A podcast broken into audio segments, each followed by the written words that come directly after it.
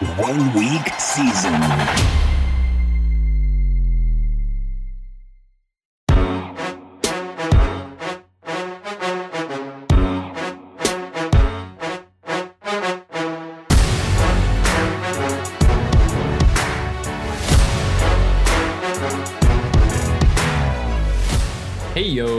Welcome to the OWS First Peek podcast, where we're going to be talking about some of this week's games that might be flying a bit under the radar. This is your host, Ben Fritz, bfritz12 on DraftKings Discord and Twitter. And today I'm joined by Lex Morelia and Majestic. Guys, week eight. How's it going? How are we doing this week? Any crickets, crickets? Just going. Crickets just doesn't mean good things, probably. yeah, no, no notable lineups or anything. No, I, I decided I wanted to uh, pivot off of like all my Brady stuff to go after the the Packers at the last minute and did a lot of Washington, Green Bay type stacks and pulled off of Rams and Tampa Bay to do it. So it wasn't a good choice. Yeah, yeah, no, we, just go ahead. I was gonna say we kind of connected on Twitter about being kind of high on that game environment. I was feeling pretty good at it uh, about it by the end of the weekend. Like I just felt like Washington could keep pace, and so I didn't end up with like a ton of pieces that from that game just because of the way things shook out for the the small amount of rosters I build, but. Uh, I did play Davante and paid up for him in that spot because I figured he might be pushed to his ceiling, but wasn't the case. Well, I actually, honestly, that game, like the the Washington, they like turned the ball over four times in the red zone. Something crazy. They like didn't score. They turned it over on downs or threw a pick. Like they they had plenty of chances to not just like push the Packers, like take leads in that game. Like that would have totally boosted uh. Like they just stopped throwing the ball in the second half because every time the Washington moved the ball, they just they couldn't finish their drives. But so that was that was interesting. That was one of those it's football like variants, right? Just one of those where they didn't didn't quite hit. Yeah, speaking right. of variants, what a crazy week with how that uh, Kansas City Tennessee game ended up. I feel like this year has just been kind of wacky, and it's like every week we have at least one or two spots where just like really kind of strange, and that I feel like just kind of took the cake for the year. Like you know, nobody could have seen that coming, and I mean, truly, the Chiefs did not look good. I could not believe they scored three points. Like, I, it's not that I was as surprised that they lost. Like, I still expect them to win, but the fact that their offense struggled that much, like that, I mean, that was just like, what percentile outcome is that? And especially against Tennessee, I mean, that that was wild. All right. With all that out of the way, let's jump into this week's games. We are going to be talking about Carolina at Atlanta, Tennessee at Indy, Jacksonville at Seattle. We'll start out with this Carolina at Atlanta game where it's kind of interesting. We have two teams who are basically on the exact opposite trajectories with Carolina, you know, starting the year hot and just completely bombing over the past few weeks. And then Atlanta, you know, that brutal week one and have really kind of been showing a little bit more of what we probably expected from them um, coming in from the off season. So let's take a look at what this matchup holds for us. Starting with the Atlanta side of the ball against the Carolina defense, uh, we've got Atlanta scoring 27 plus in three straight. And Carolina has recently allowed 36, 21, 34, and 25 points. So, Lex, I'll throw this over to you to start. I know you had some notes on uh, like Matt Ryan, and he's kind of hot after that ugly week one. What are we looking at with this Atlanta offense? Yeah, I think Atlanta is finally starting to find its stride a bit. Just they're using Pitts a little bit better.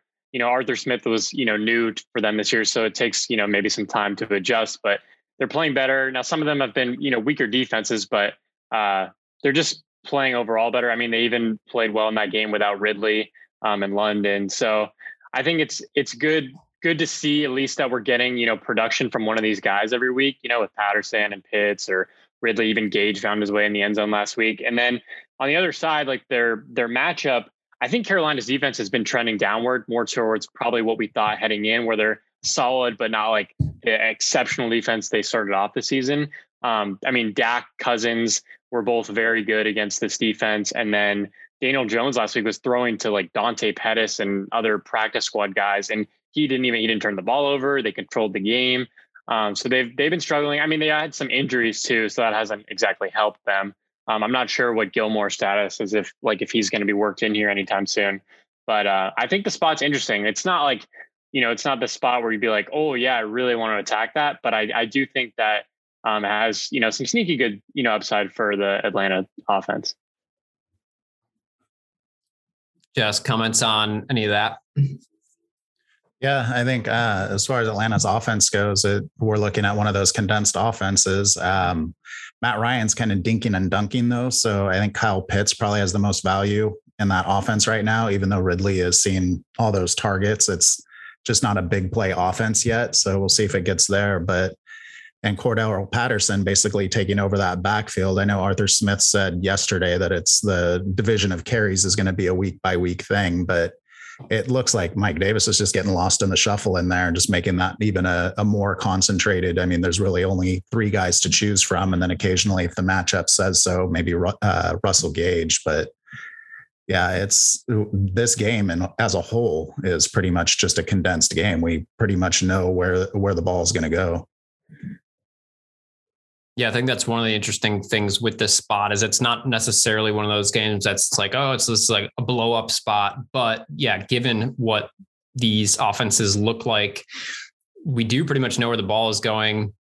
Kind of as you alluded to there, Calvin Ridley has double digit targets in every game since that just, you know, really bad overall team performance in week one and he's only scored two touchdowns on a year. So all of his DK scores are only between 10 and 20 points. So, you know, what you brought up is interesting in terms of target depth. Um, but, you know, we still haven't seen a Ridley ceiling game. And so I guess I'm just, I'll continue to have him on my radar just because I think the field will, you know, won't be super excited to play him at least. So I think he's always interesting. Uh, Lex, any thoughts on these pass catchers? Calvin Ridley, obviously, we got Kyle Pitts, who is, you know, they're they're almost kind of working him in. You know, he's almost like more of the one B in this offense as opposed to like a number two or a uh, a tight end. You know, so uh, yeah, thoughts or stats that you've got on those guys? I think, like Jess said, it's definitely really concerning just the the way they're using him, kind of in this uh, shorter aDOT role. Um, but at least, you know, the things he does have going for him in his favor are we know how talented he is. He's had a lot of strong production in the past. Um, even in games without Julio, he had some some really nice scores. So it's not like he didn't hit some 30 year old, you know, mark where you know you're worried about his aging. Like, so I I think that in terms of like his talent and the player he is, like that still exists. It's more just we're a little concerned about the role and maybe Matt Ryan's arm to an extent. Um, but you know, that's just relying on a very short sample, you know, a very small sample too. Like Pitts is the one they've been using down the field, but like we don't know. I mean, Ridley still could be used that way. He was used that way earlier in his career. So, you know, I, I still think that's interesting. Carolina has been pretty good at limiting these like bigger explosion games for receivers. Like most of the time they have to rack up catches. You know, they're just kind of forcing it shorter. So I don't like the spot a ton for him. Um, but he does have talent, and he's someone that could, you know, very easily rack up the eight, nine catches, you know, and that maybe adds up for like 100 yards and a touchdown or two. Um, so that's certainly in his range of outcomes, but just not the best spot. I think Pitts is probably the most interesting just because they've started to use him downfield a lot. Um, he's clearly super talented. The being a rookie, you know, tight end or whatever hasn't affected him at all. I mean, he's basically running more snaps as a slot or out wide than inline anyway. Um, so I think this spot's really interesting for him. Um, for basically those main two pass. I, the other guys don't interest me as much. This isn't necessarily a spot I'm looking to like game stack. So I'd be more focused on like the Ridley and Pitts probably in the pass game, and then Patterson as we'll get to later too. But um, those two are I, they're not like it's not a fantastic spot, um, but it's certainly a spot where if one of them succeeding, and then it helps you you know get garner more interest toward like DJ Moore on the other side. And at some point, Ridley's going to hit, and he's priced in the mid range right now at that 6,600. Uh, looking at target distribution, Carolina is only allowing 33 pass attempts per game, but 40% of them are going to the outside, so or outside receivers. So that's a, a good news for Ridley. And then the other 24% are going to the tight end. So that's good news for Pitts. So basically, looking at Carolina's defensive target distribution, it, Ridley and Pitts both set up really well in this game. Uh, they're actually the lowest as far as targets go to running backs, and they are second lowest on the slate for the slot. So that kind of would take Patterson and Russell Gage out of some opportunity if that trend continues. Um, and then looking at time of possession, both of these teams are possessing the ball and running at a slower than average rate. So it there's like five minutes between the two of them. They're possessing the ball for about five minutes more than a 60 minute game. So the, this game has a chance to really slow down. Um, I don't know that both teams are not allowing a ton of pass attempts. I mean, 35 for Atlanta, 32 for Carolina's defense. So it'll be interesting. It, it is good that these are concentrated offenses because the amount of plays you're going to need efficiency out of it. Um, I know, that's kind of where I'm at as far as looking at the the Atlanta passing offense and kind of the the game script as a whole. Do you happen to have drive success rate or no? Yes, I do. Actually, uh, Atlanta has the third worst net drive success rate score. So if you take Atlanta's offense and Carolina's defense and you combine them and or average them out, so Atlanta has the third worst net DSR. Uh, they have the fifth worst net pass DVOA matchup.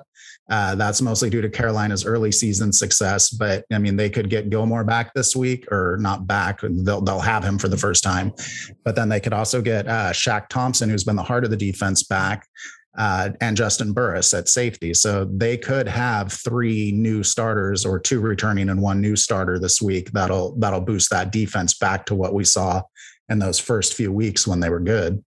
And then also just kind of looking at who has put up have to have it scores against the Carolina defense. It has been a concentrated offense with Minnesota, and then it has been uh, Dallas. And Dallas really didn't even throw to the running backs in that game. They just turned around and handed the ball off for the most part that whole game. And then Minnesota threw the ball. So all their other games, they've pretty much shut the opposing team down. You didn't need any of those scores in DFS from the opposing team other than the Ezekiel Elliott and then the Adam Thielen game and Dalvin Cook.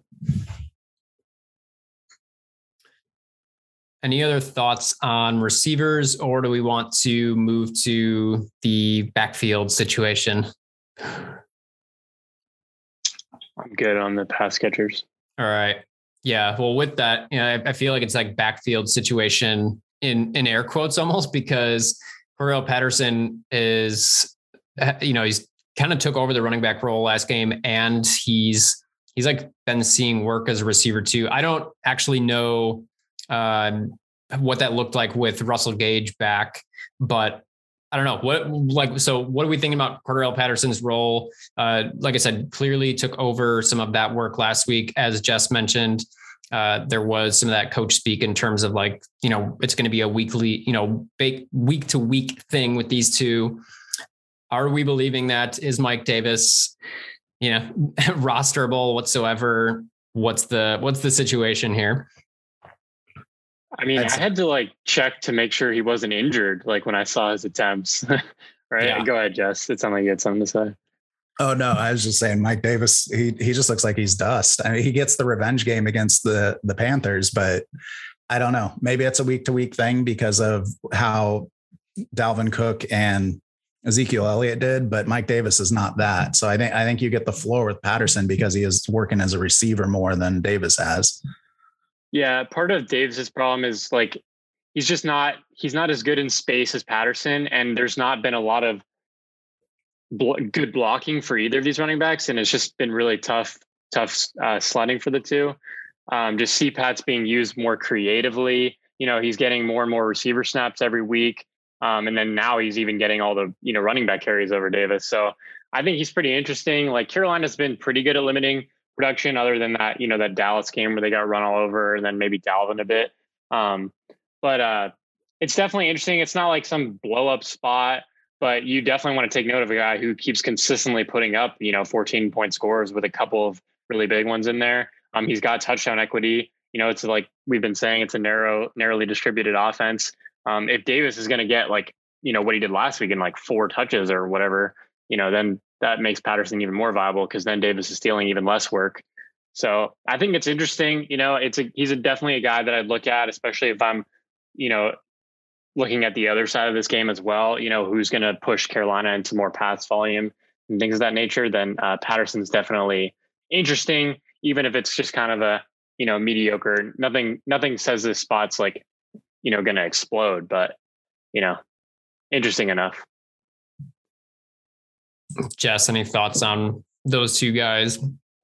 Yeah, I was just looking, trying to pull up some salary here and look at uh, where he's at. He's still only 6,200 and he's averaging 19 DK points per game. So uh, I don't know. as far as the, that offense goes, I think he's he's the third guy, if not the second at times when Ridley's not hitting. So the the way that offense flows, I mean, he's he's getting the creative looks. They're scheming him looks. Um, I think he still has value. He has floor, and at his price, it's it's a reasonable play. I, am like really upset that he's only 6,200. I was hoping that he would be more so that I could just be like, yeah, I'm not going to go near him. but the fact that he's like 62 is still, yeah, like totally doable for what he's been averaging. And um, yeah, that, that's hard because I I don't really trust the role in, in in the sense that he's like that Mike Davis won't see anything. Uh, obviously, you know he does have the upside. Patterson, that is in this in in the backfield. Um, I still, you know, if I'm going anywhere on this side of the ball, I think it's going to be Calvin Ridley and Kyle Pitts for me. Yeah, I don't think you have to like account for Patterson on you know every roster when you're building. He's not like that that level or that kind of price, but um, he's definitely something that somebody that I'll keep in mind. Just especially if his role is increasing, like we've seen over the last couple weeks. All right. With that, let's head on to the other side of the ball. Kind of mentioned how Carolina has just really disappointed over the past few weeks after their hot start. And Sam Darnold is squarely in the middle of that looking hashtag bad over the last few games. We even saw some PJ Walker what are we doing with this Carolina offense? Uh, we even had a you know a chalky Chuba Hubbard this past week, and he burned everybody there. Do we like any pieces of this offense? What are we doing with them, Lex? I I like what JM was talking about on the um the classroom thing yesterday, where you know everyone was so convinced Arnold was good after the beginning of the season, and then he obviously like starts playing like we know Sam Darnold did the first couple of years, and then now that people are kind of jumping back off the bandwagon, it's like okay, well, it you know he still has upside. He showed it earlier in the season. Um, just because it's not consistent, it doesn't mean he can't get there. And this Atlanta matchup still you know pretty pretty weak, you know, in terms of their pass defense. Um, they like I think Hilo was pointing out, you know, in his write-ups like at the beginning of the season, like Atlanta should be one that improves over the year with Dean Pees as their coordinator. Um, but right now they're still struggling. You know, Tua had a huge game last week against them. Um, Darnold has some rushing upside that we've seen this year. Um, it's not sustainable for him to keep scoring touchdowns on the ground, but that is there. Like they've used him in the red zone, and without CMC, that's probably even more likely um, for him to get some of those looks closer to the end zone. Um, so I think that that the passing offense in this game is interesting, just because we we know like you know, Robbie's still getting looks downfield, even if he's been absolutely terrible with them. And then Moore has had pretty strong usage this year. He hasn't had too much blow up other than that one like Cowboys game. Um, but he he's in a spot where if Atlanta's pushing the you know score on one side, then he could get increased volume that helps get helps get him there this week. Um, so I, I, like the spot for Darnold and and Moore quite a bit. Um, I'll just be I, again, it's not like the most exciting spot. Um, it's not someone that I'll have to account for in every roster, but I think that as we keep talking, and I'm sure Jess has some good stuff, but I, I think this passing offense is in a pretty good spot relative to where they've been the last couple weeks. Yeah, I mean, if you're looking for a cheap quarterback that can run into touchdowns, that's Sam Darnold. We watched him run in touchdowns earlier in the year, so I wonder if they get back to that because that was when they were having success. Um, last week he was missing his left tackle, and they might get Cam Erving back. Not that Erving was good, but the the backup was terrible. So having an, a better offensive line in front of him might help. Um, I don't love this spot. I don't particularly want to roster any Panthers, but for 5,600, like if you're just kind of building a, trying to build a wild roster or something, or you want to game stack this, uh, I probably would go with Darnold over Ryan just because he has that, that rushing touchdown potential where you can get, you know, he can run in one or two, throw one or two. Uh, neither guy is guaranteed 300 yards. So you might as well look for the guy who's going to get some, some yards on the ground. Um, I don't know. Atlanta, other thing too is Atlanta allows the second most fantasy points to quarterbacks and the second most touchdown passes on the slate after Washington. The only thing is you've got, and uh, the way Darnold's playing, like Orlovsky broke down a clip about how his feet, his timing with his feet are throwing off. He's not allowing the routes to develop.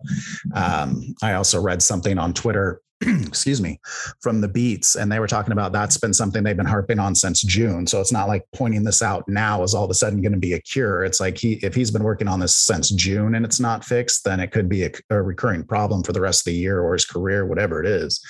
But the other scary thing for Darnold is Rhule wants to run the ball 30 to 33 times per game.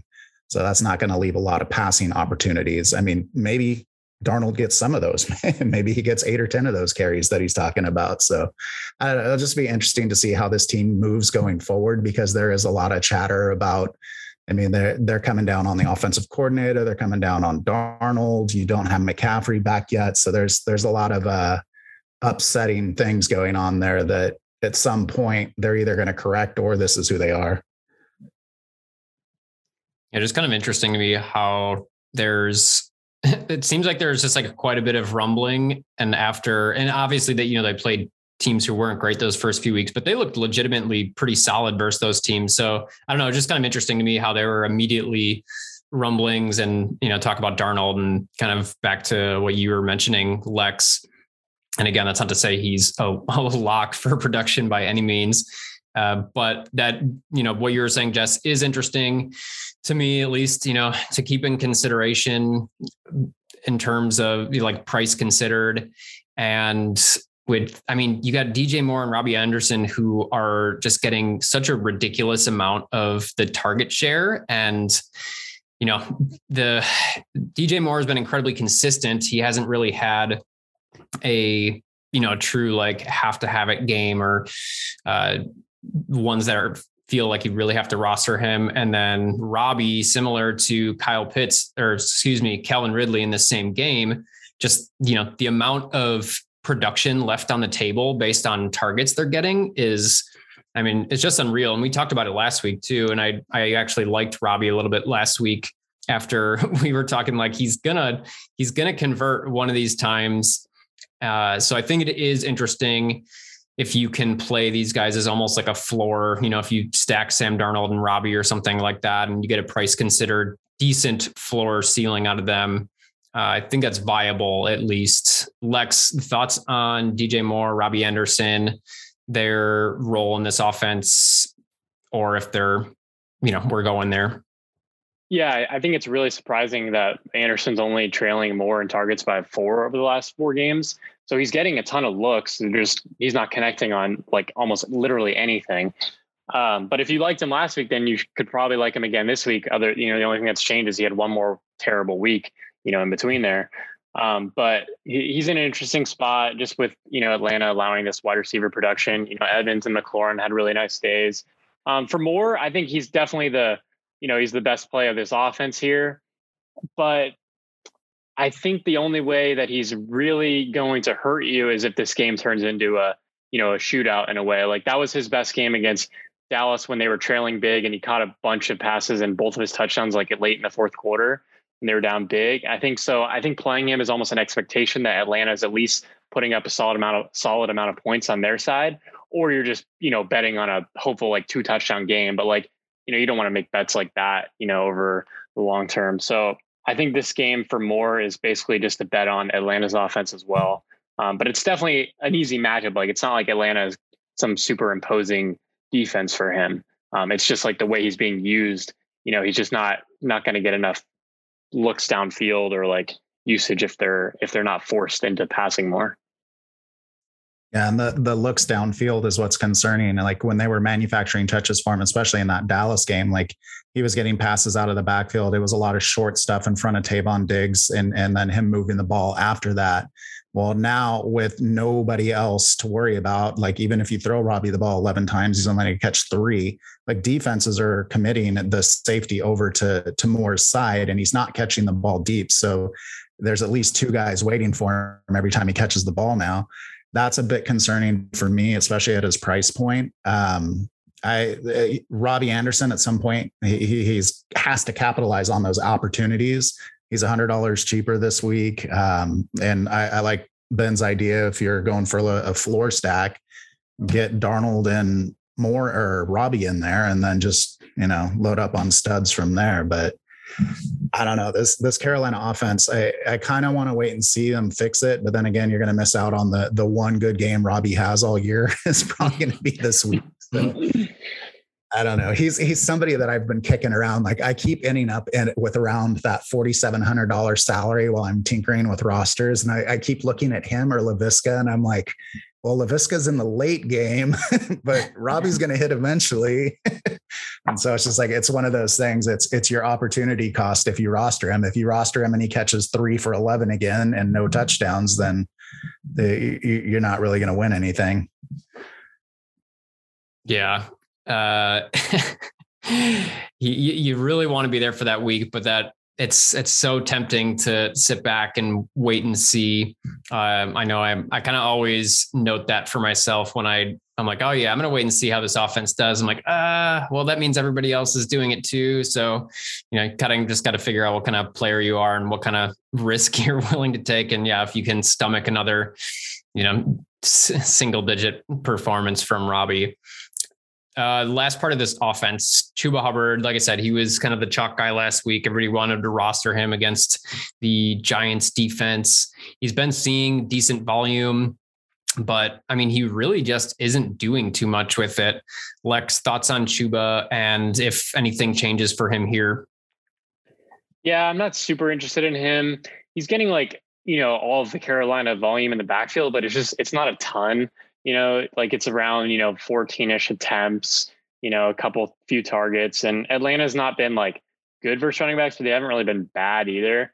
Um, so it's a spot like maybe he puts up a decent score, like a touchdown or anything, but he's certainly not a guy that right now is like capable of really hurting you.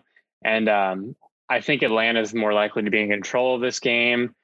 Um, I, I don't know. It's just he doesn't excite me. Like he's just not a guy that I think you're ever in danger of being like, oh man, I really wish I didn't miss out on him. And like last week was maybe his chance to show that he could do that. You know, he was really popular last week in that matchup, and Carolina just completely, you know, crap the bed. So I, I don't know. I, he's just very tough to trust right now. He's he's not like an untalented player, but he's just not he's not a guy that's ever going to put up these bigger scores. You know, at least he hasn't shown that ability so far, and he's not a guy that I'm banking on that ability either. Yeah, I don't know if I could trust him yet either. Even with uh, Rhule running to run the ball 30 plus times a game, I don't know that you know hammering Chuba Hubbard into Atlanta's defense 30 times is going to work. Like he's he's still not going to get a high total of yards. Um, and Atlanta over the years, and even still with Pees as the, the defensive coordinator, has been susceptible to pass catching running backs. Uh, he has had five targets in three out of the last five games. So if if you're like a Hubbard truth, truther, then you got a shot there. Maybe they throw him the ball five, six, seven times, and he gets a big one. I don't know. Um, but yeah, there's just there's other things on the slate I'd rather do. Like if I'm looking at a running back in that low 6,000 range. I'd rather take the floor with Patterson for $200 more. All right. I think he falls in about the same range for me. Just one of those guys who, yeah, you know, from a volume standpoint, decent, but just really hasn't shown that he's going to do anything to like really wreck you if you don't play him. Let's go ahead and call that a wrap on that game and move on to our next spot, which is Tennessee at Indiana, Indianapolis, excuse me. Last game they played was in week three. Tennessee won 25 16. And since that, the Titans are red hot after a competitive win against the Bills in week six and just a complete drubbing of Mahomes and the Chiefs in week seven. Colts haven't looked that bad themselves. So let's take a look at how we expect this could play out. Starting with the Tennessee offensive side of the ball, we got AJ Brown and Julio Jones, who actually both left the game early in this the, the last matchup due to injury, but they both fully returned. And AJ Brown really kind of had his first signature AJ Brown game. What do we expect this offense to look like with both of these guys healthy? Lex, go for it. Yeah, I think this is a good spot for Tennessee, just with how poorly Indiana Indianapolis has been performing on defense this year. Uh, Tennessee has been scoring a lot of points. I think since week one, when they really struggled versus Arizona, they've scored 33, 25, 24, 30, 34, 27. Like that's a really solid offense. And that was with, you know, those guys all missing games. Uh, so Indianapolis already allowed 27 plus to like Seattle, Rams, and Baltimore, like other good offenses. So I think this spot sets up pretty well. Um, you're obviously trying to figure out, you know, which one of these guys, but it is a very narrowly distributed offense between Henry, Brown, and you know Julio as he gets healthier. So I, I think that the spot for them is is great. Um, I'm trying to think. I think I had some. I mean, Tannehill, you're still only basically playing him as if you expect it to be a very high scoring affair, just because they're they're never going to give him enough volume to really hurt you if it's you know if Tennessee's defense is playing well on the other side.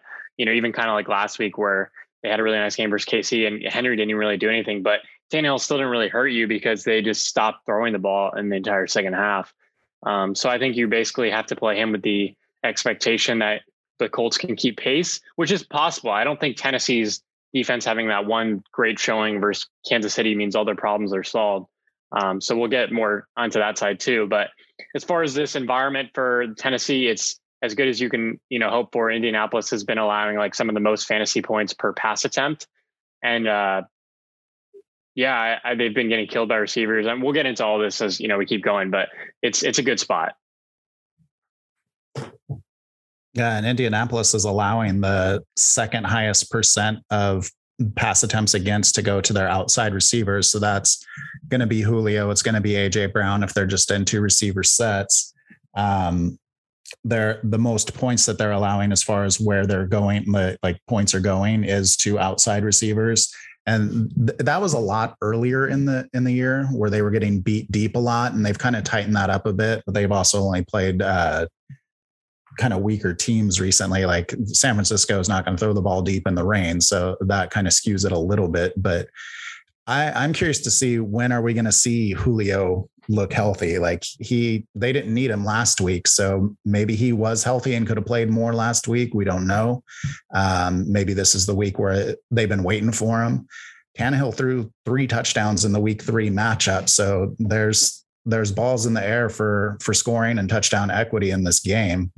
Um, I don't know, and this is another one of those matchups where both teams kind of hold the ball possess the ball for more than the 60 minutes total between the two of them. They both have a slower than average pace. Uh, but one of the nice things that I think works for efficiency is both have good drive success rate for, and both defenses are allowing a good drive success rate against. So that's where I think this could be a nice efficient game. This is also like the last game, we we kind of have a condensed places where the ball is going to go. It's basically going to be Julio and AJ Brown, primarily Brown for Tennessee. Um, and looking at the the run game, which we'll probably get into later, that may force more to Brown and Julio in this game. Um, I don't know. It's just it, it's the Vegas total on this is showing 50 with a, a one point spread, so it's going to be a back and forth game. It's going to be a battle. I do like both parts of both sides of this game, so it's I don't know where we're going as far as Julio goes. Like I, I, he's another one of those. Do you want to wait and see him to have a big game, or do you want to be early on it while he's still cheap? I don't know. I tried it last week and it burned me. That whole game environment in KC, Tennessee burned me. So I don't know. Maybe I'll give it a shot again this week. Yeah, that was that was brutal. I think one of the biggest differences is like under uh, Eberflus, the Colts defense has been pretty good against receivers the last couple years. Like they generally tried to limit wide receiver targets, but this year they've kind of really taken a step back. Like a bunch of receivers have had success. I think they've already allowed 11 wide receiver touchdowns in the seven games. Um, so I think the spot's really nice for Brown and Julio. Um, like Jess was saying, Julio is going to have one, you know, another one of these big games like week two, you know, another one of these days. Corey Davis had a few last year, you know, really nice games. It's not always going to be Brown as the guy that goes off, even if he's the more more likely of the two. So I think that the spot is pretty nice for both of them. You know, last year the Colts were dealing with, you know, I think Leonard or Buckner like being out in like both the games. So Henry had a, you know, much easier matchup, you know, last year. The Colts defensive strength is still, you know, against running backs and they haven't been great there this year either, but they're still they've been weaker, you know, through the air. So I think that the spot for the pass catchers is a little bit better than Henry, but you know, with Henry, you're also getting this expectation of like 25 carries on any given week. So that's what makes him, you know, interesting, obviously. Yeah, especially in a tight game like it's projected. Yep. I think the interesting thing just to note with uh, AJB and Julio is it does seem like a pretty clear number one and number two situation in terms of AJ Brown definitely has more targets uh, with Julio being kind of the clear second guy. I think what you mentioned, Jess, is interesting though, in that like how much of that, you know, in the, this small sample of these guys playing together, still how healthy has Julio been in those? I feel like we don't truly know. And you know, one of the things I've been dealing with is a hamstring, and like that always scares me with receivers. And at his age, it's like who knows if that'll heal fully at any point throughout the season. So, yeah, just a lot of uh, kind of unknowns there, but he always has that ceiling. He always has the ability to produce. And so, yeah, just again, comes down to kind of like last game with uh, Robbie, where it's just, you know, you got to assess your risk tolerance and go from there with that, unless you guys have any other thoughts on the pass catchers, let's move to Derrick Henry in the backfield. You guys are kind of both alluding to the fact that that matchup on the ground there is a little bit worse. Um, but obviously, you know, Henry's continuing to see this. There's just like massive volume on the ground. Any notes or things that are sticking out to you? Jess, I'll throw it to you first here. Yeah, the the Colts, if you're looking at DVOA, they're they're the toughest or the second toughest run defense uh, on the slate for DVOA against the run. They've only allowed two rushing touchdowns. Henry got 113 yards in the the week three matchup, but no touchdowns.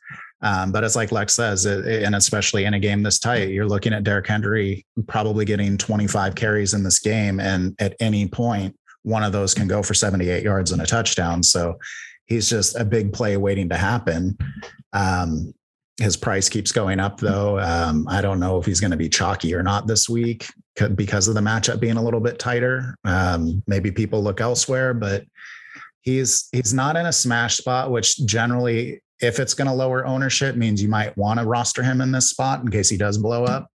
Uh, I've got a little more thinking to do on it, but it, just looking at the matchup, the matchup looks pretty straightforward. Indianapolis is tough against running backs. They've got DeForest Buckner completely healthy in the middle, Darius Leonard. I mean, they've got guys that are good at stopping the run.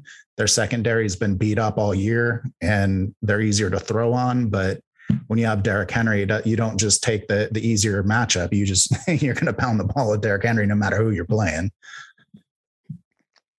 Yeah, I wrote um so I was looking up, you know, trend type stuff and 26 points now for Henry at his price is not necessarily what you want. Like you need a bigger score from him to take down a tournament, most likely, but it's still a pretty nice score to have. Like, you know, if that's his failure, you know what I mean? So in half of his 22 games with Tannehill as a favorite, so 11 of them, he's scored 26 plus DK points. So that's pretty, pretty strong. And then in five of the 11 where he scored under 10s because like he is very capable of dudding as kind of just a yardage and touchdown back, um, just with insane volume. But in those ones he scored under 10, Tannehill had three touchdowns and four of them. And then the one he didn't, like Tennessee had a pick six. So Tennessee is going to score points most likely some way. Like through the entirety of Tannehill's Tennessee career, they've been a very efficient offense. So basically, if if Henry is having one of those really bad games, and that basically means Tannehill is most likely having a lot of production through the air, or they're just completely falling flat on offense, but that's more rare. So I think Henry's in a a spot where you have to account for him um, just based on that kind of thing. Like it's usually going to come, you know, from success in the air with Henry, but he's also in a spot that's like doesn't set up horribly, doesn't set up great. So he could put up one of those mediocre scores and then, you know, there's just not enough pass volume either. And the whole Tennessee offense maybe scores like four touchdowns, but no one's really putting up some fantastic score either. So that's certainly in play and maybe the most likely expectation in this game. Um, but I, I, I mean, Henry's obviously capable of breaking any matchup. Like that's the thing about him.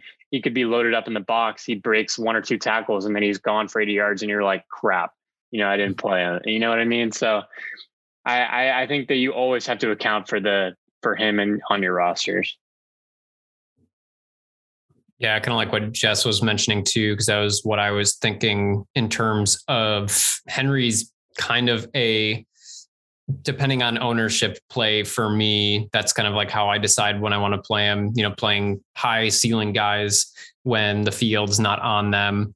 Also at least for me personally in the way that i play also kind of just can uh, depends on how the the slate is shaping up in terms of how i'm allocating salary and things like that. And you know sometimes it just feels like it's you know negative ev to be rostering a guy like henry taking up all of my salary when I can't do much else otherwise. Um, all right. With that, though, let's move on to the other side of the ball. We have a little bit of a sample size with Wentz now being in Indy. And obviously, we had this Tennessee defense that we were pretty much all expecting to just get smashed last week against the Chiefs. Uh, you know, some second stringers in there but that didn't happen. They showed up in a big way. Lex, I'm going to throw it right back to you here. Thoughts on the defense and or Wentz at quarterback? Yeah, I don't think Tennessee just like found the answer that they were looking for on defense. Um, I mean, it was obviously impressive what they did to KC, um, but we've we've had more weeks of evidence of them being a poor defense than them being a good one. So I'd still rely more on that. Um, they still have some major personnel questions on the back end.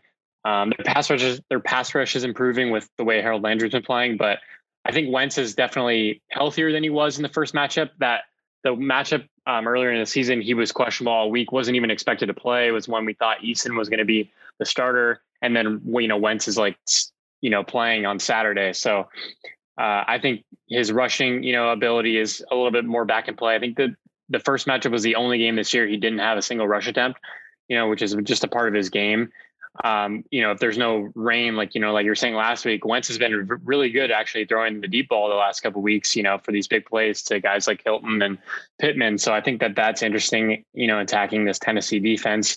If Hilton's back, I think that also helps the spot for Wentz, especially, you know, losing uh, Campbell. So I, I, I like the spot. You know, it's not fantastic. Tennessee obviously could always end up controlling the game for, you know, 35 minutes, slowing it, slowing it way down with Henry. But um, the matchup's nice. You know, Tennessee scoring on the on the other side, you know, makes the environment interesting. Um, so I, I will be looking at this. You know, Wentz is never a guy that you feel great about putting on the roster, and he hasn't had some huge games this year, other than the Baltimore one and the Island game. But uh, he's definitely capable of you know three touchdowns, you know, in any given game.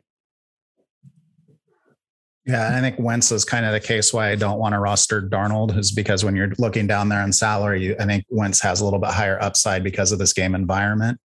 Um, and he's throwing the ball like he's managing the ball well. He's only got a 1.5% turnover worthy pass rate. Uh, he's throwing it well when he's going deep. He's tied with Russell Wilson for QBR on uh, deep pass attempts. So he's doing a really good job. Other than that, like where the ball was kind of slipping out and he threw it right to the linebacker in San Francisco. But that that's what's what's in people's heads. Maybe they're not going to roster Wentz this week. But I don't know. He's he's playing really well for them. He's playing within the system. He knows the system. Um, it's nice to see uh, Michael Pittman starting to get involved on those deep routes and stuff. And he's going to be viable, especially if uh, Ty is out. And then the the thing looking at with uh, Tennessee is they're still getting destroyed in the slot, and that was where Kansas City tried to go. Like twenty of the thirty three points that Tennessee allowed to Kansas City receivers last week were through the slot. So that that is still a spot where where they're vulnerable and where teams are willing to attack them. And that would put Zach Pascal on the map. I don't know if I can roster Zach Pascal, but I mean, he gets a, a, matchup shot. It was kind of like how uh, last week uh, JM mental, mentioned Russell Gage, and I was kind of like, eh, I don't know, he hasn't really done anything, but it was a matchup spot for him. It worked out because M- Miami was weak against slots, so this could be kind of one of those under the radar plays that might work. Um, not sure if I'm going to go there myself, but it's just you know, Tennessee's secondary has been so beat up this year, but they play well. They obviously played well last week uh, against one of the best offenses in the league, but or if not the best offense in the league when they're healthy. Um, Wentz in the passing game is interesting. It's it's definitely interesting if it, if you're looking at at it without Hilton, without uh, why can't I think of the the slot guy's name from Ohio State right now? Uh, the guy who's on IR. Uh, Campbell. Campbell. Campbell, yeah. yeah. Uh, without him, without those two, then that that really condenses targets down to basically Pascal, Pittman, and Hines, and then they're the way John uh, Jonathan Taylor's running has been amazing. So there's that too. But it's you got two really highly concentrated offenses and a game over 50 points with a spread of one. Like these are the type of environments that you you really do want to to get involved in. But we said that with the Kansas City Titans last week, and Kansas City did it. I don't know if the Colts will, but I don't know. This is the type of game that you want to work with.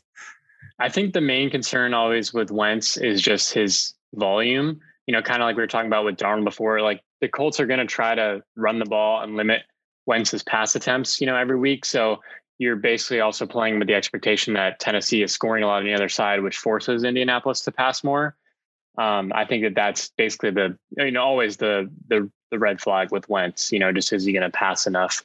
Um, so I think that's something to keep in mind. I was going to say too, you know, just something kind of what we were talking about with you know the recent performance for Tennessee. Like you know, Baltimore two weeks ago shut down the Chargers, and then last week you know allowed 400 to Burrow. Like these defenses are super variant, you know, week to week. So just keep that in mind. It's not just because they've played one great week doesn't mean they're suddenly the best defense in the league, you know?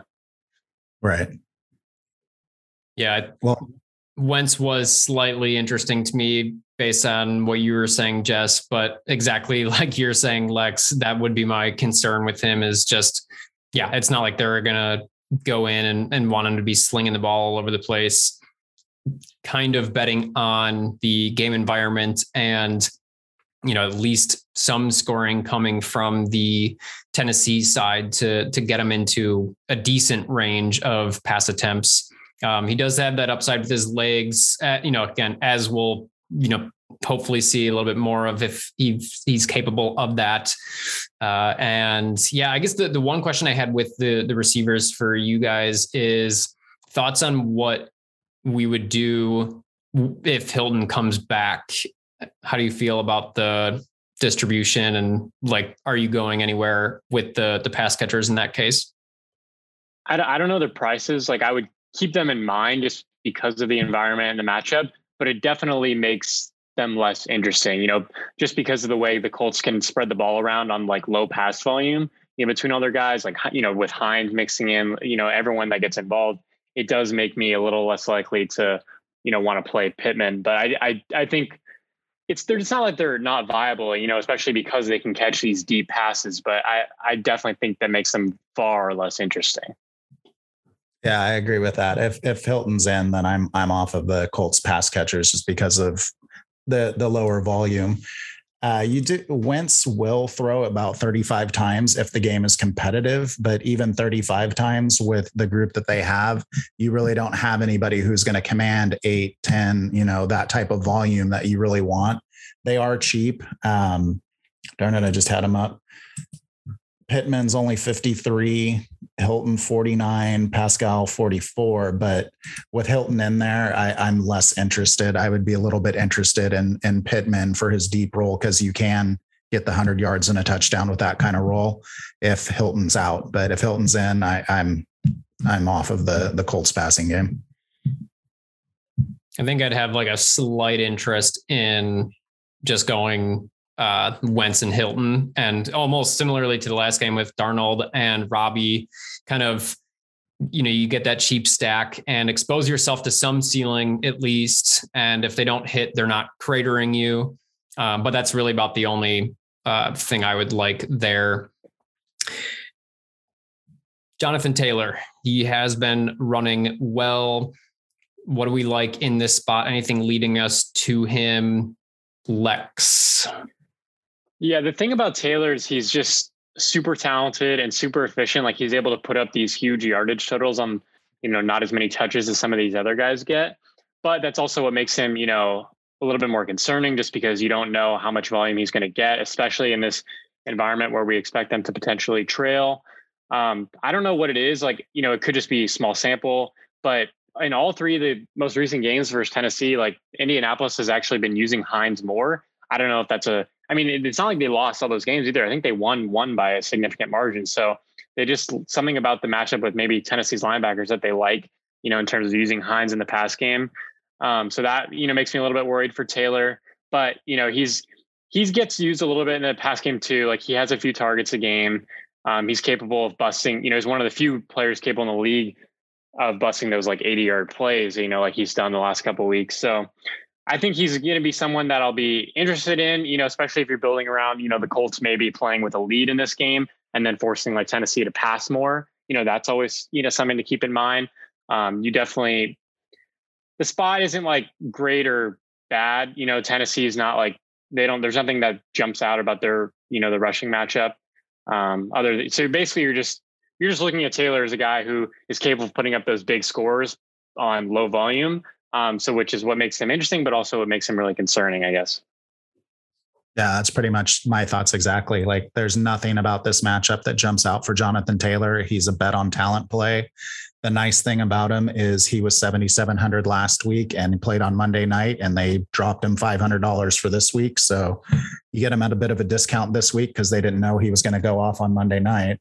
Uh, in another game that was not a great running back matchup, but that was a more of a weather play. like you kind of had to run the ball in that type of uh, the bomb cyclone type weather. Um, I don't know if I'm gonna to roster Taylor this week or not. Like there there are other running backs that I'm interested in. He's kind of on the the fringe of what I'm looking at, just because he is a bet on talent play. Um, but yeah, nothing about this matchup screams must play, which is kind of what makes him interesting because no other people might be looking for the well, who gives up the most points to running backs and roster that guy. So he's interesting at least yeah, I feel like you guys kind of nailed that. I think the the Hines note is interesting to Lex. I think that's pretty sharp, uh, just as something to consider. So I'll, I'll fire up my Wentz, Hines, and uh, T.Y. Hilton rosters. Let you guys know how it goes next week. Um, See, I like I like Hines, and I I've been playing him for like earlier in the year, and I think I even played him in the first matchup in this game because same thing. Like I I think last year I had a big big score with him against Tennessee in a showdown lineup. And like, so I'm okay. When when ten, uh, Tennessee and Indianapolis play, I kind of want to look at Hines here, but I don't know what he's doing. What are they doing with him? Like, he's not putting up any points right now. So it's he's kind of scary, but he is like he is the guy that they like to use when they play Tennessee.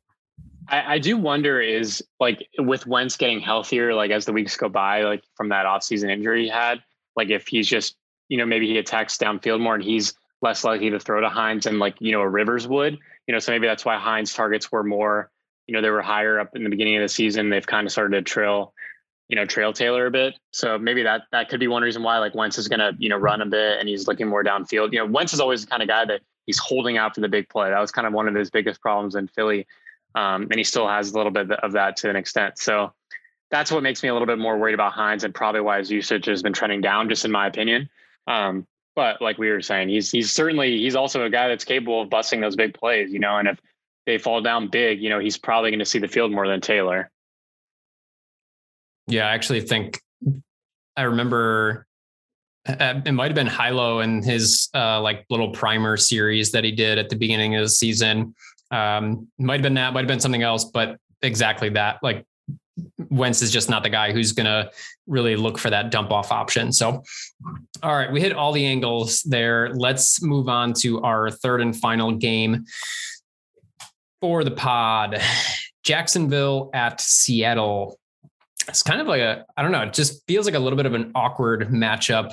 We've got the the Jags who just like, you know, what are they doing this year? and then we've got the Seahawks without Russell Wilson. So I kind of feel like the field's just going to throw their hands up and not really, you know, just uh, okay, nothing rosterable from this game and move on. So let's just do our due diligence here and see if that's the case or not. Starting on the Seattle side of the ball, we've got a, a league worst Jacksonville pass defense against a QB in Geno Smith, who we have just a you know very small NFL sample size for. Can he take advantage of this matchup? And I think the better question really is will they even try? Will they need to do that? Uh, Lex, I'll go to you first here.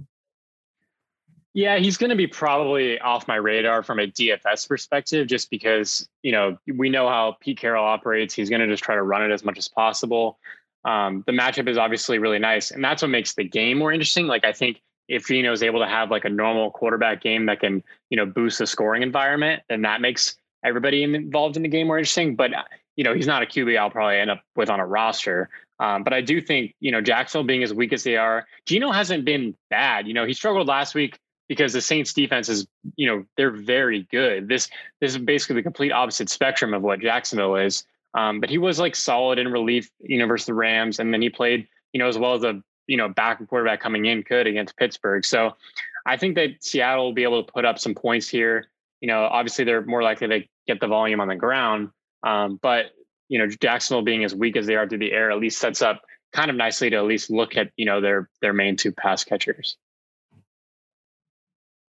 I think I would look at the pass catchers more than Geno just because of what Pete Carroll wants this offense to be. Like he's not going to ask Geno Smith to go out and play like Russell Wilson. They're going to try and take as much away from his plate as possible. Um, even with so doing like stuff where I'm scoring like DVOA and stuff like that. Uh, Seattle comes out. Let me get to that really quick. With the highest net pass DVOA by 11.3 points over the next team. So like there, if you're just looking at like that kind of metric, they're smashing the next team. But then you have Geno Geno Smith there. It's like that seems to happen a lot of weeks where you're like, ooh, what's the best matchup on paper? And you look at it and then you look at who's playing, you're like, oh. Geno Smith. Oh, yeah. and, and then you look, you know, Smith, you, you see his matchup and then you look at him. He has the second lowest aDOT after Goff. He has the third worst uh, pass rush to sack ratio behind Fields and Baker. He's also holding onto the ball, looking for big plays, but he's not making them. So it's like, he he's really hard to even want a roster in this game environment. And then if you look over, I mean, DK Metcalf, I, I like him just because of what he can do when they do get him the ball, but I mean, they, he had that big play, and then we didn't hear from him again for a while in that that last game. So I don't know what Seattle's offense is doing right now. It's more or less like they really want to run the ball, and they have the number five net rush DVOA. So this could be pretty much an all Alex Collins game as far as Seattle's concerned. That's probably what they're going to try and do, and they have a matchup that could let them do it. But I and I, another one of those guys that I keep waiting for to have another big week has been Tyler Lockett, and he's been a bust. Like I have him in some of my season long leagues, and I I keep putting him in there and just watching him put up hmm. donuts. So I don't know. I, I think pretty much this game, there's a lot of things about this game that are interesting. Uh, time of possession gives this game the most extra time. There's eight and a half minutes between these two teams because neither of these teams can possess the ball. So this is one of those games where you got two really bad offenses going at it. Um, Jacksonville plays at a faster tempo, so maybe they get a few more of the extra plays because the, Seattle's not going to let Geno Smith do too much. So I kind of like the Jacksonville side more than I like Seattle, and really the only thing I like on the Seattle side is Alex Collins, and he's cheap. I think he's going to go pretty high owned because of the matchup and his salary this week. Yeah, I think I mean it's nice that the receivers are like at least starting to get priced down, you know, with going from Russ to Geno. So that makes them at least more, you know, viable to consider, especially in this kind of weak matchup. They're probably guys that you want to consider in stacks, maybe with the other side, at least correlation, because I think like what Jess is saying, you know, they're just going to try to run Collins as much as they can. So you're really only going to see that pass volume that you need for them to put up a big score if Jacksonville is, you know, putting up points on the other side or taking a lead in this game. And I think we'll get to that. But I do think it's interesting. Like, I think Jacksonville, what the last time they were on the field, they won, right? In London, if I'm not mistaken. I mean, a couple weeks ago, we had a Jacksonville, Tennessee game on this podcast. And we were like, talking about the reasons Jacksonville could have success. And then they totally fell on their face. Tennessee didn't get the pass volume we'd hoped for. But those same principles apply. Like, Seattle's defense is really bad on the back end. Like, they they played well last week, but I mean, it's like the Saints offense has got like no, you know, nobody either. Um, so maybe they play, you know, well versus similarly weak pass offense with Geno, but I think that they just they, they don't have good corners on that side. I think Jacksonville's capable of putting up points, and I think that that's basically the only way that I'll consider these receivers would be in that kind of environment. Otherwise, I'm with Jess. I think Collins is the most likely guy to focus on in this game, just with how you know Pete Carroll coaches and with Carson on IR. You know, Collins has basically been dominating the usage in the backfield. Would be interesting to see if they actually start trying to get anything out of Rashad Penny too. But mm, true, yeah. I mean, he did just come off, yeah. That's not something I would bet on. I would still look at Alex Collins, but it would be interesting if Penny does kind of make people because I, I I expect Collins to be heavily rostered at 5300 this week in this matchup. So if if that's a way Collins is going to disappoint, it's because maybe they're like, well, you know what? Let's see what we got with Penny. It's been four years. We've only seen him three times. What can he do? yeah, no, it's that's very true. I think he wouldn't be a guy you would play, but he definitely could be someone that takes away usage from Collins for sure. I don't know how Pete Carroll's been with like bell cows in his career. Like it seems like usually one guy is a guy dominating the touches. So that would be, you know, a little bit of boost to Collins. But then again, I mean, it's not like this isn't Carson or their normal starter. This is like Collins and Penny. Like these aren't, you know, they're certainly capable of both putting up like 10 carries, you know, and taking away usage from each other. Yeah. Just in terms of like how this, how Collins could fail specifically, excuse me, is, and, and, like how fun would it be if Jacksonville came out and got up to like a 14 and 0 lead? That would just like really open up this game a little bit like you're saying, Lex, like Seattle's bad on the um, back half. And then, you know, Jackson, it's just like so hard. Jess, like you were saying, you get these just mouth watering matchups. Like Jacksonville's just so bad. And the secondary, like you just want to throw all over them. And you just know that that's not the, the philosophy. But, you know, could be fun to put together a roster that kind of bets on uh, Jacksonville getting out to an early lead and rostering some pass catchers. Uh, and we'll get to it in a minute here, but um, you know, there's there's other things to like on the Jacksonville side of the ball too. We jumped around a little bit there. Um, I think just worth mentioning. You guys kind of hit on it, but like Lockett, depending on game script, I mean, Lockett and Metcalf do just have such like massive ceilings in this spot. So if somehow, some way, they need to be um, pulled out. Like, yeah, they could just either one of them. And I think with Lockett, like Jesse, you're talking about how frustrating that is. I feel like he's the guy that has like two or three like 40 point games over the course of the season. And if you're not on those games, you're just like stuck chasing him the rest of the year, which is yeah, I've I've felt that before and I know how that goes. Um, but so yeah, I mean the ceiling's there. I think the other thing too is there's just been no really like rhyme or reason as to um, when or how these guys are getting the ball. They've they've been pretty evenly distributed targets. That is, even with Freddie Swain in the mix. So yeah, not a lot of like really bankable volume or production there, but the the ceiling is there, especially depending on how Jacksonville shows up here. You guys want to bounce to the other side of the ball here? Well, I, I, have one more point just really quick. It's another one of those. The matchup looks great, but you're looking at Gerald Everett, who doesn't get involved. Jacksonville's allowing 18.4 points per game to the tight end position, which is trailing only the Chargers on this slate. I don't have the full NFL up because I'm looking at the workbook right now, but for the for the whole week, that's the second most points to tight end. So this could be a game Gerald Everett gets involved, but that just seems like a, a bad bet by the way they're using him. Like it just seems so funny too, because Shane Waldron brought him up there from LA and they're like, I, I want you to be our tight end. And then they lose Russ and they're down to Geno. And I don't even know if Geno looks at him and knows he's on the field.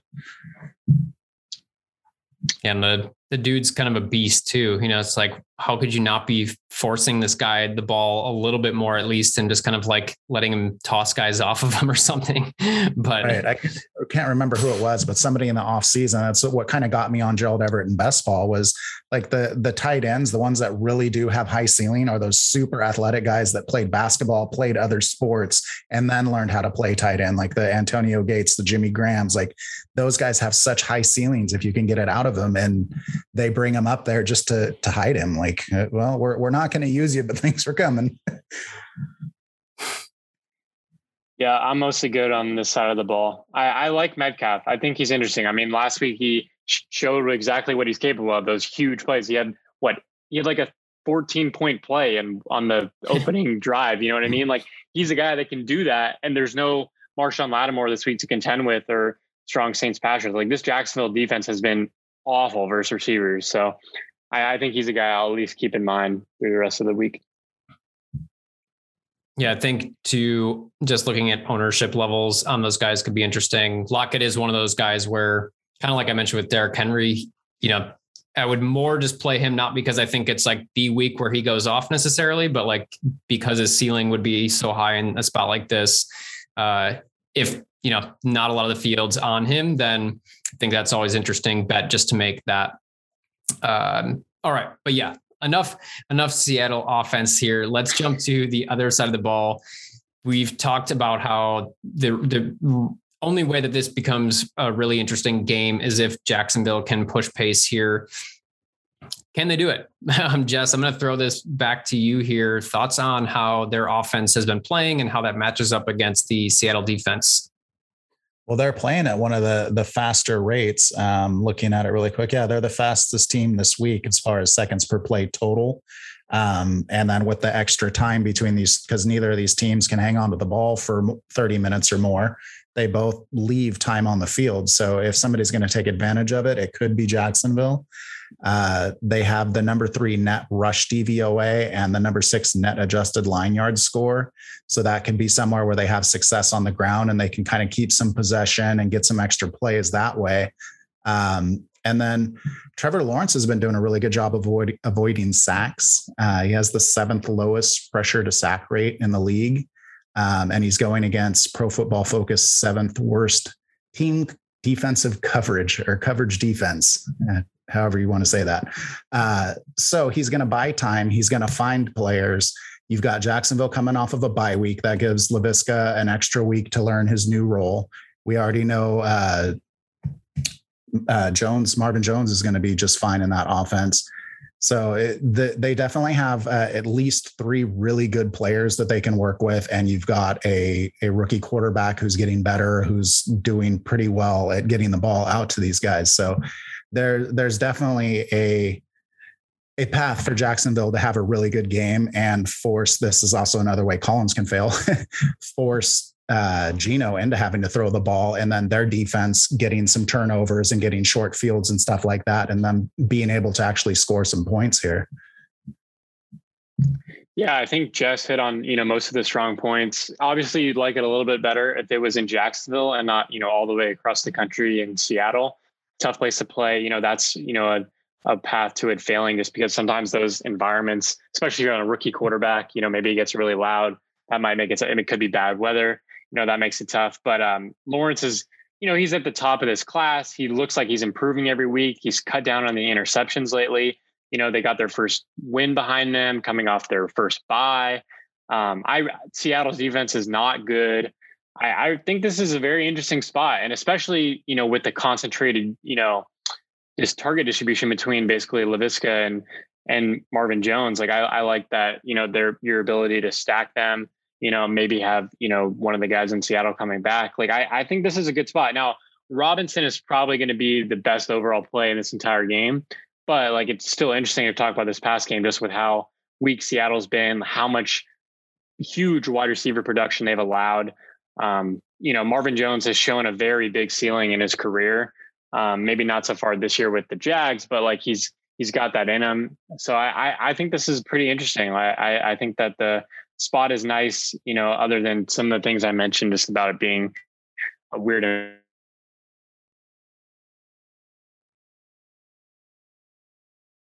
environment in Seattle. I agree with that. Like as far as Jacksonville having to come, that's that's like basically corner to corner across the the country, and then you're going into one of the loudest stadiums. Potential for bad weather. Yeah, that that is definitely uh, something to think about in this game, especially for a rookie quarterback. Yeah.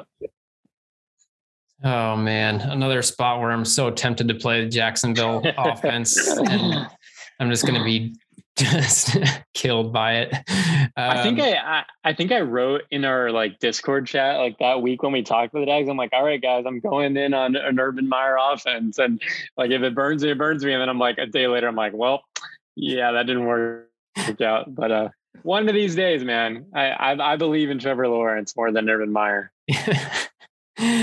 so I guess what I'm curious about, and this is a, a little bit of a specific question, but uh, just to to bring it up quickly for anybody that's relevant for, for me as a a small field single entry guy, sometimes I'm looking to roster both the quarterback and the running back and just try to soak up all the points from that team the way that you guys kind of talked about it, and Trevor Lawrence and James Robinson feel like the strongest plays on this side of the ball. Is that viable in the spot? Yeah, because you've got like Lex was saying, and I agree with Robinson is the best pure play from this game. Um, and then if you're wanting to decide on which receiver, like say you were looking at doing a, a Jacksonville passing stack, but you also have your thorn in, thorn in your side with Robinson there because he's going to score too. You don't have to bet on either receiver. You can just bet on all the touchdowns. You don't have to bet on the yards. You bet on the scores by going with your quarterback and running back combo.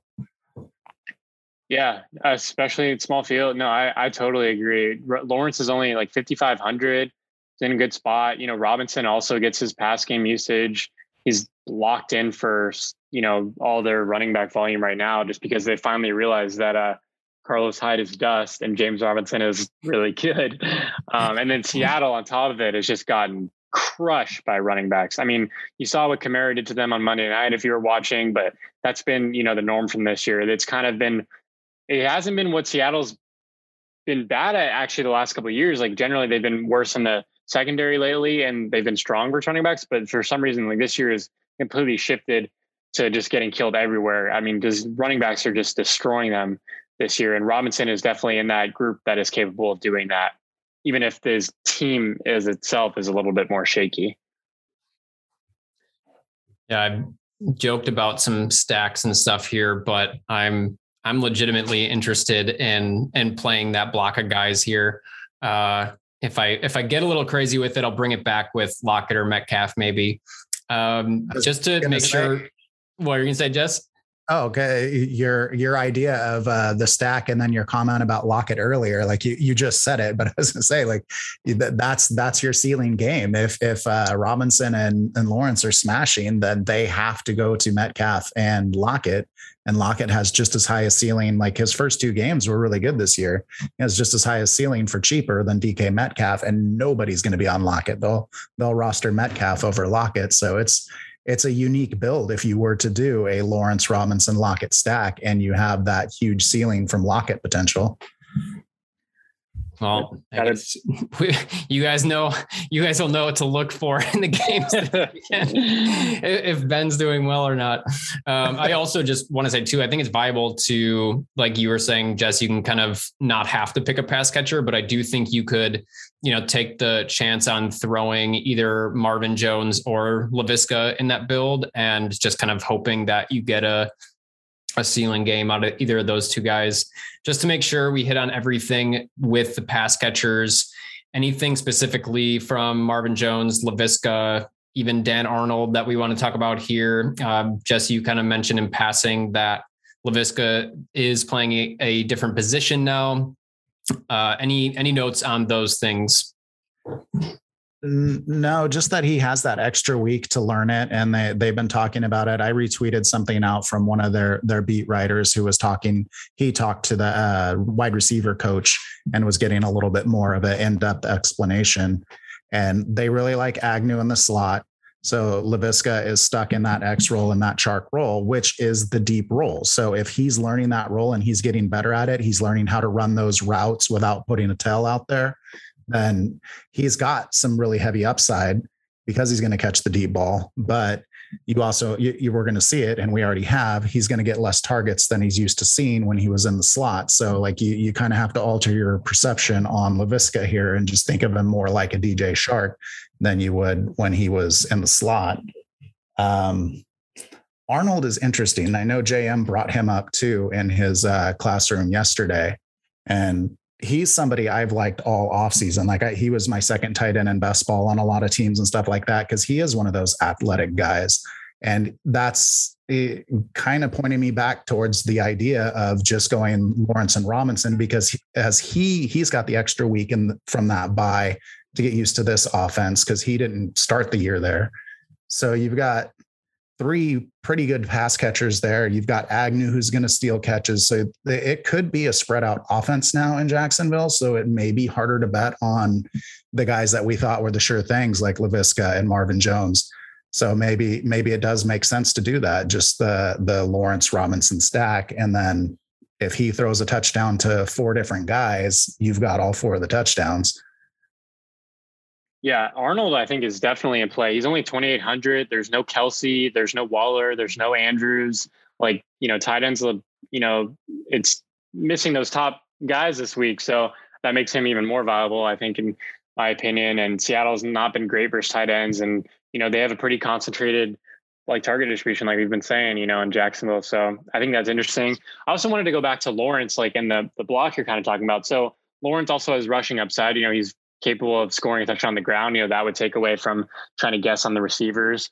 Um, and then also this week is like I just said with the tight ends, the week is also missing, you know, Mahomes, Lamar, uh, Kyler, like your Rodgers, like so you're really just hoping he can keep pace with like a guys like you know Josh Allen or Jalen Hurts, and you know Lawrence is definitely capable of putting up you know a score on the ground. You know he, he can throw for a lot of yards for Seattle, so I think he's he's definitely in the mix. You know as a guy that can at least you know get close enough where he pays off at that price, you know, and doesn't get killed, you know, just because with the slate missing all those top guys, I think it makes it more interesting.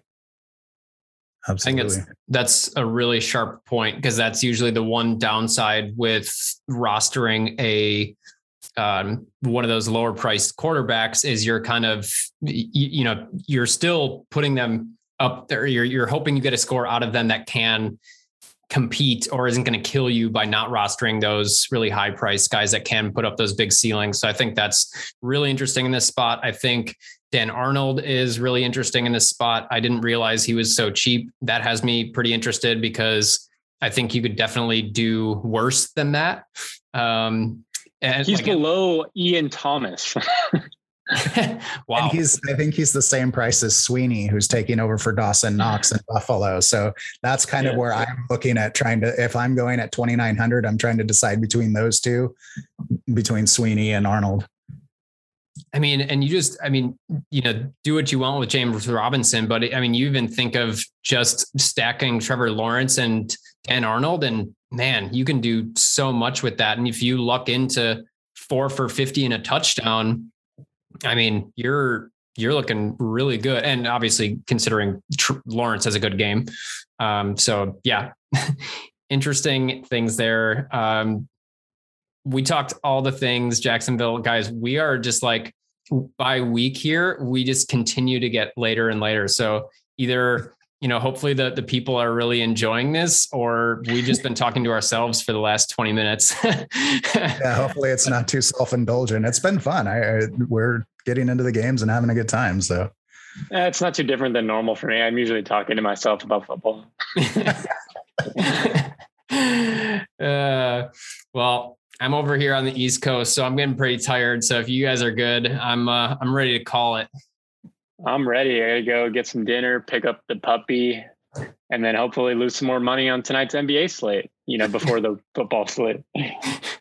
it's all right. I'm putting my money on on Sunday behind Trevor Lawrence and Dan Arnold. So there we go. There we go. Willing to lose. Willing to lose. yes, that's right. Shout out to Larejo. uh, all right, guys. It's been fun. Everybody, thanks so much for hanging out. For Jess, for Lex, I'm Ben, and we hope to see you guys at the top of the leaderboards on Sunday.